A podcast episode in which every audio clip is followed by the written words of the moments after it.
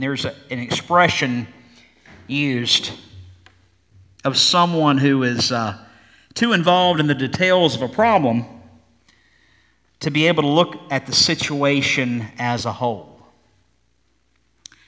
And the expression is not being able to see the forest for the trees, right? And, and it's actually the, the phrase has been around a long time, and it's already it was already well known when it was first seen in print way back in 1546. Um, and at one time or another, we've all dealt with this challenge. And we will see that challenge and its resultant problems this morning in, in Matthew chapter 15. The whole chapter would take me nearly six minutes to read uh, if I just read it by itself, because it's, it's a substantial chapter. So I'm going to tell you the story of Matthew chapter 15, and it's, it's three or four brief scenes depending on how you, how you link them together. But, but, but I'm going to ask you to open to Matthew chapter 15 so you can refer to it, but I'm going to tell you the story. When we last saw Jesus and his disciples, they have received this very receptive welcome in Gennesaret. Uh, the men of Gennesaret, they saw that Jesus and the disciples had, had landed there. And so they recognize Jesus and they say, Let's bring Jesus all of our sick, all of our maimed, all of our hurt. Uh, and then they, they, they called out to the, to the nearby villages, the Savior's coming, Jesus is coming, he's, he's here, and he's ready to heal. And they've received this very warm welcome. And, and Gennesaret, even though no, no remain, nothing of it remains today, there's no trace of it, uh, they think it was on the western shore of the Sea of Galilee. Well, at the beginning of 15, the Pharisees and the scribes, we love them. They always show up. They're kind of, they're like the Debbie Downers of the day. Uh, the Pharisees and the scribes, they come to Jesus from Jerusalem. And they say, why do your disciples break the tradition of the elders? Can't you just hear them? For they do not wash their hands when they eat bread. And we've all heard the phrase, dinner's ready, go wash your hands. And we've but we've also come to realize that these Pharisees and, and the scribes, they're, they're, they're really kind of stuffed shirts.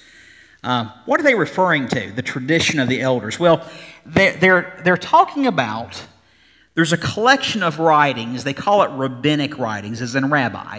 These collection of writings known as the Mishnah. Now, these are oral teachings that are not found in the law and the prophets, what we know as the Old Testament. So these guys are talking about a second book, as it were. And, it's collected, it's in written form, and, and see, see they're, they're referring to this not the law and the prophets, but they're referring to this tradition of the elders. And what's more, th- these are the big city boys. They're the boys from the big town of Jerusalem. Th- these jokers are from 80 miles away. And, they, and they've traveled really to kind of point Jesus out, to give him grief, and they think that they are all that. Well, Jesus answers them and he says to them, Why do you yourselves transgress the commandment of God for the sake of your tradition.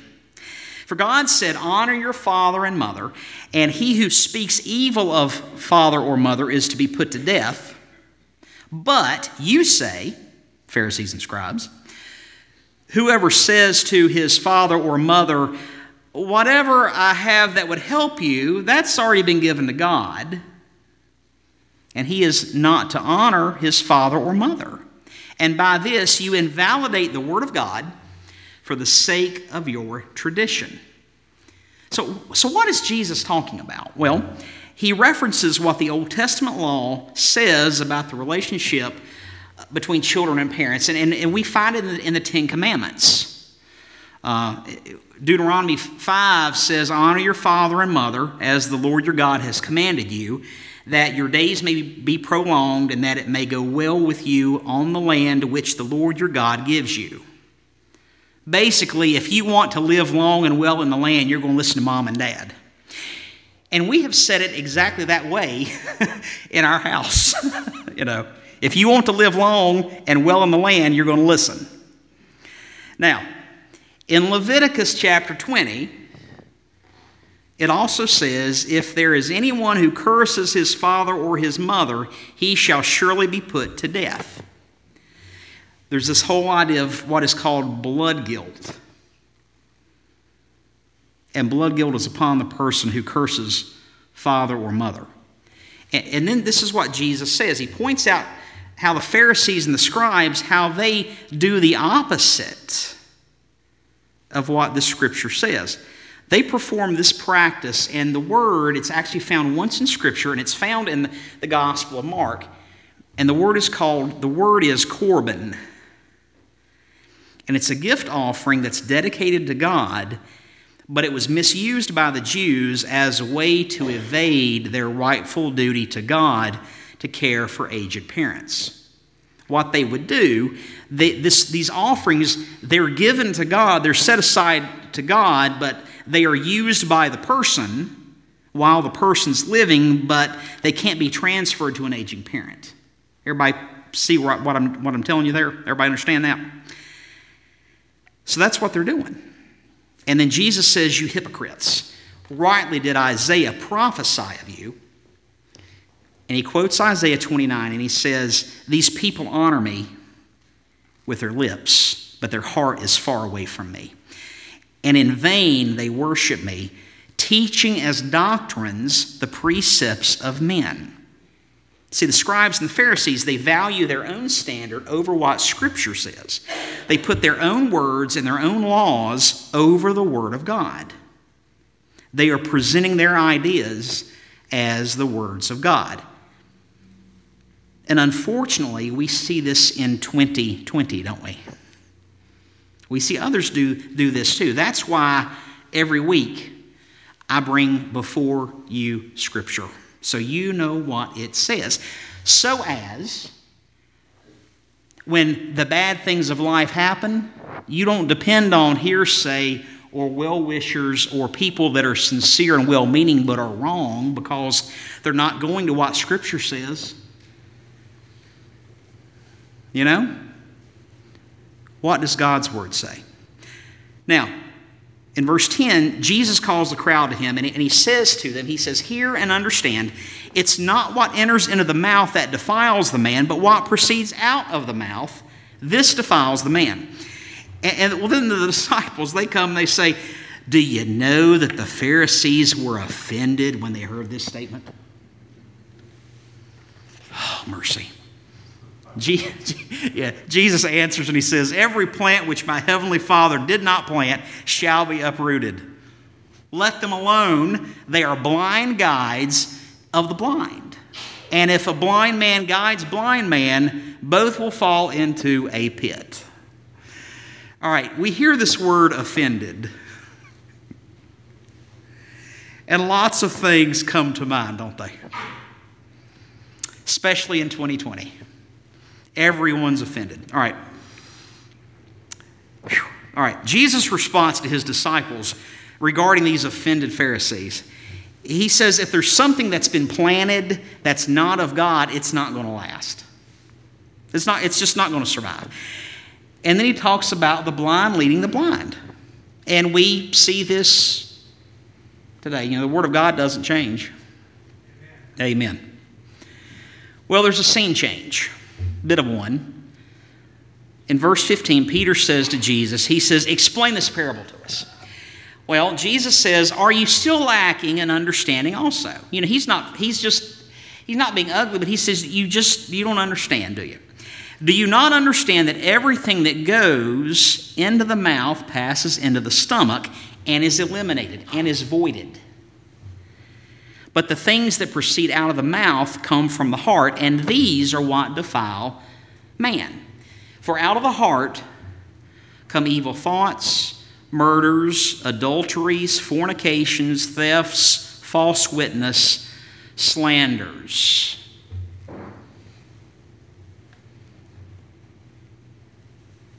It's what Dennis shared with the children this morning. Things out of the mouth, it's hard to reload them. Hard to reload them.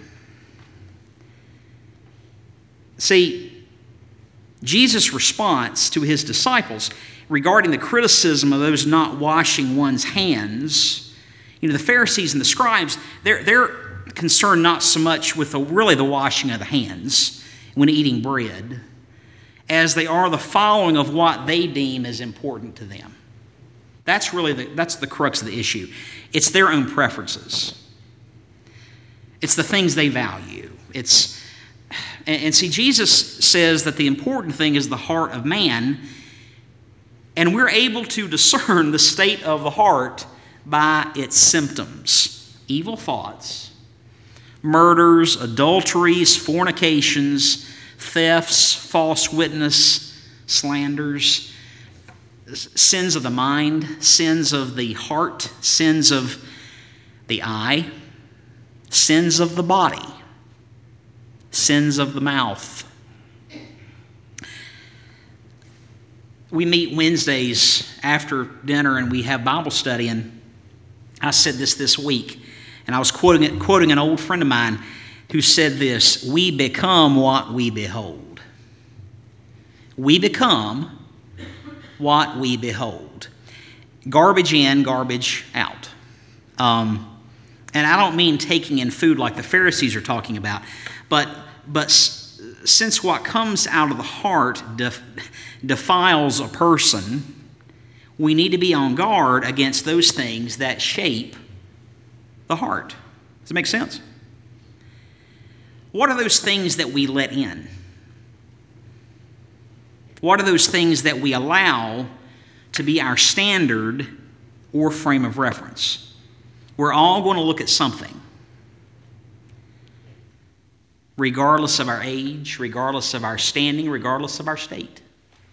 We're all going to look at something. We're all going to have a standard or a frame of reference to which we look or to whom we look. Scene changes again, and some of your scriptures, some of your texts may have the heading the Syrophoenician woman. All right, verse 21 Jesus, he leaves that area and he withdraws into the district of Tyre and Sidon and a Canaanite woman from that region comes and begins to cry out, saying, Have mercy on me, Lord, son of David. My daughter is cruelly demon possessed. Matthew tells us that Jesus has left the area of Gennesaret and has traveled to Tyre and Sidon, which is it's a 38 mile journey into what is considered non-Jewish territory. Tyre and Sidon are pagan cities. And, and after all this conversation with the Pharisees and the scribes regarding ritual cleanliness, Jesus takes the disciples to a Gentile area. I mean, it's brilliant. It's brilliant because of what the, the point that Jesus is trying to teach his disciples. Who is the woman? Well, she's a Gentile. She's not a Jew. She's, she's from this area of Tyre and Sidon. She's a Canaanite. And by Jewish standards, and certainly by the standards of the scribes and Pharisees, this woman would be considered unworthy and unclean. All right, so, and she's saying, Lord, son of David, have mercy. And, and Jesus doesn't answer her. And the disciples, they come and they implore Jesus, saying, Send her away because she keeps shouting at us. Send her away! Jesus answers the woman. And he says, I was sent only to the lost sheep of the house of Israel. But she comes and she doesn't stop and she, she begins to bow down before Jesus, saying, Lord, help me. And Jesus responds to her and he says, It's not good to take the children's bread and throw it to the dogs.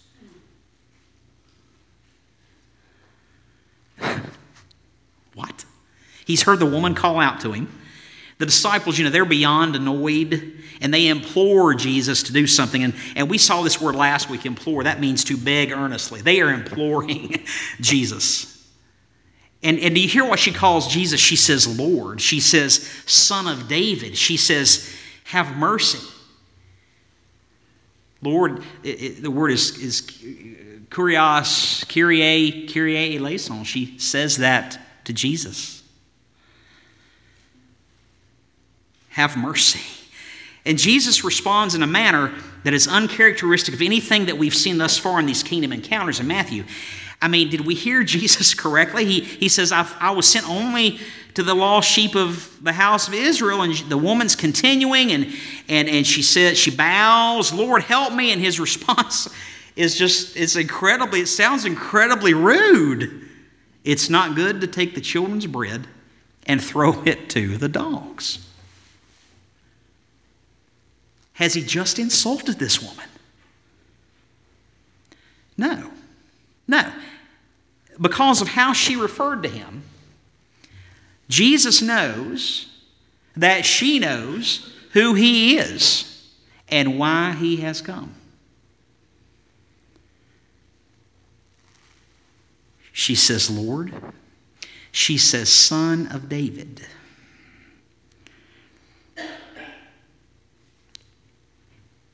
He wants to hear her response to what he just says about dogs. And she says, Really, she says, I know, yes, Lord, but even the dogs feed on the crumbs which fall from their master's table. This non Israelite woman refers to Jesus as the son of David. So she obviously knows the promise the Lord made to David back in 2 Samuel 7 that, that the son of David would sit on the throne forever. She obviously knew that. And, and by this statement, she obviously is familiar with the promise that the Lord made Abraham way back in Genesis 12. When the Lord says to Abraham, I will make you a great nation into a great nation, and I will bless you, and I will make your name great, and you will be a blessing, and I will bless those who bless you, and whoever curses you, I will curse, and all peoples on earth will be blessed through you. This woman, she knows she's not a Jew. She, she's not from any of the tribes of Israel.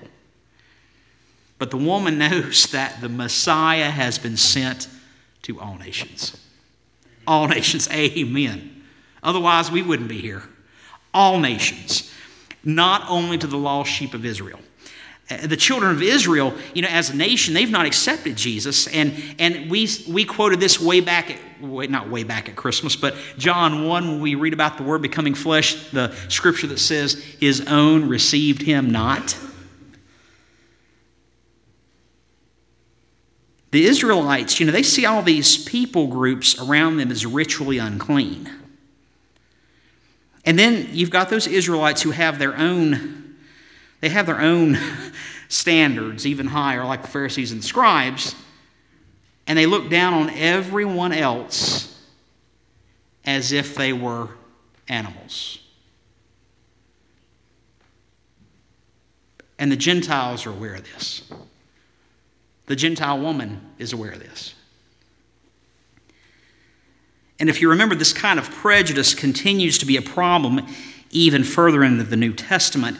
The, the Lord even convicts Peter of his prejudices via a dream in the book of, in the book of Acts. Jesus, the bread of life, has come to be broken for all men, all women, and all children. And the woman, she knows her place and she knows her social standing, but she also knows that the Lord has come to be her Lord and her master. And she very cleverly, very deftly, she responds respectfully but clearly. And Jesus says to the woman, He says, Oh, woman, your faith is great. It shall be done for you as you wish and her daughter was healed at once. Can't, you hear the smile in Jesus' voice? She understands clearly, and, and she understands it more clearly than the Pharisees, than the scribes, and dare I say it, even his own disciples. Scene changes one more time. they depart from there, and Jesus goes along the Sea of Galilee there in verse 29. And having gone up to the mountains, he, he is sitting there, and large crowds come to him, bringing with them those who are lame, crippled, blind, mute, many others. Lots of sickness of all types, many others. We can even find ourselves there, can't we? And, and, and they lay these folks down at the feet of Jesus and he heals them. And the crowd marvels as they see the mute speaking. They see the crippled restored. They see the lame walking and the blind seeing, and they glorify the God of Israel. Wow. But wait, there's more. Jesus calls his disciples to him and he says, I feel compassion for the people because they've remained they've remained with me now 3 days and they have nothing to eat and I do not want to send them away hungry for they might faint on the way. Well the disciples they say to Jesus, where would we get so many loaves in this desolate place to satisfy such a large crowd?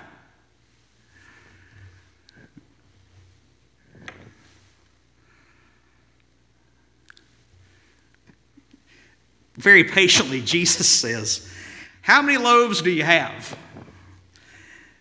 And they say, Seven and a few small fish. And Jesus directs the people to sit on the ground, and, and he takes the seven loaves and, he, and the fish, and he gives thanks, and he breaks them, and he starts giving them to the disciples, and the disciples give them to the people, and, and they all eat, and they're all satisfied, and they pick up what was left over of the broken pieces, seven large baskets full, and, those, it says, those who ate were 4,000 men, besides women and children. And then it says, sending away the crowds, Jesus gets into the boat and he goes to the region of, of Magadan.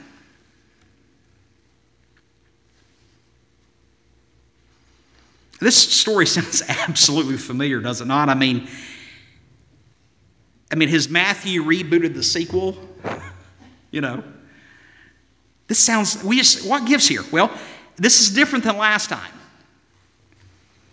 Unlike the feeding of the 5,000 plus, which happened just last chapter, they, they showed up for one long afternoon, and there's a healing, and then there's this big meal on the ground.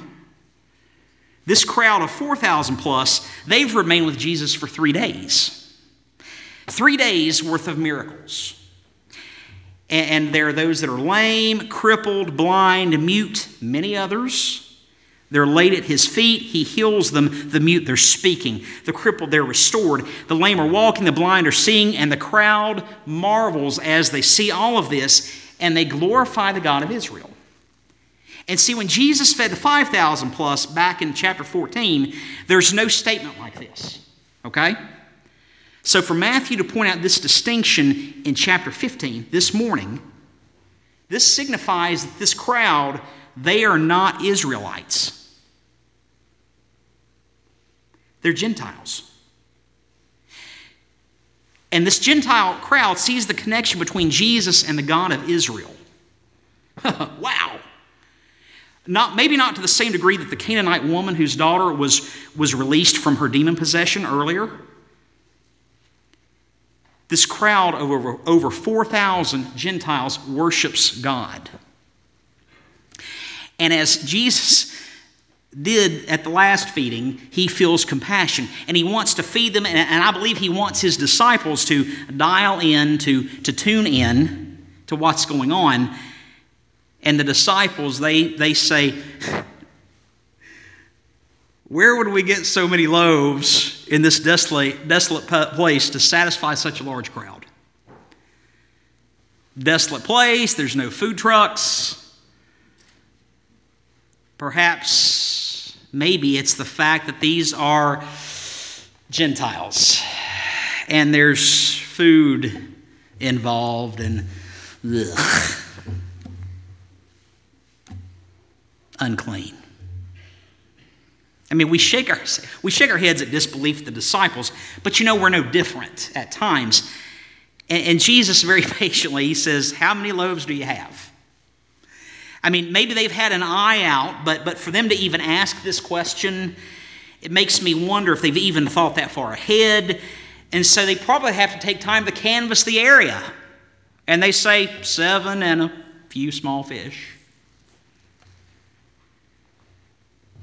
In the same fashion, in the same way, Jesus does this similar miracle. He takes the seven loaves and the fish. He gives thanks, he breaks them, he gives them to the disciples.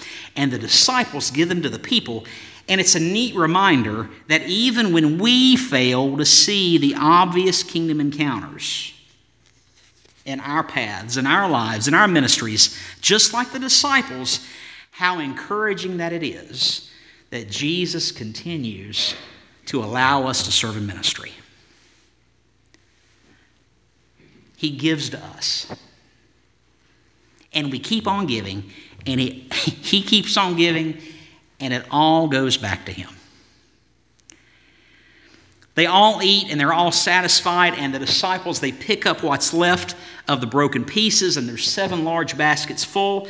You know, God provides for those who are serving. Those boys are not going to starve. Bread is mentioned, if you're paying attention, bread is mentioned all throughout this chapter. But see, this chapter is more than it's more than just bread. Bread is a plot device.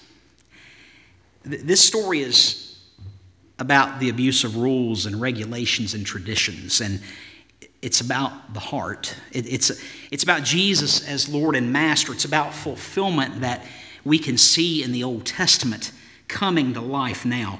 And, it's, and salvation is meant for all, not just for Israelites. It's about mercy. It's, it's about worshiping the God of Israel. It's, it's about having compassion for those all around us as we are Jesus' disciples.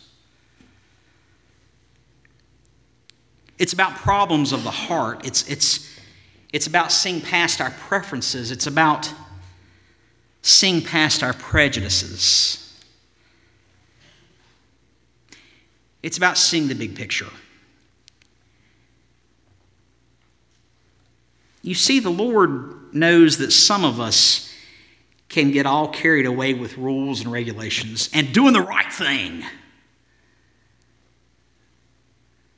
The letter of the law but none of us can measure up. Like the old song says, no, not one. But when we can see the big picture, the big picture that shows us why Jesus came, this picture shows us our sin and our need for a Savior. And, and thanks be to God that, that we have been given the opportunity to trust in a Savior. And this Savior that felt compassion and felt mercy for us, just as He did for the Canaanite woman, the Canaanite woman's daughter, the 4,000 plus, His disciples. He met their needs, and He can meet our needs too. And He has already met our greatest one the need for forgiveness of our sin. And while we were still sinners, Jesus Christ died on the cross for each of us. That is the picture, the big picture that we always need to hold before us.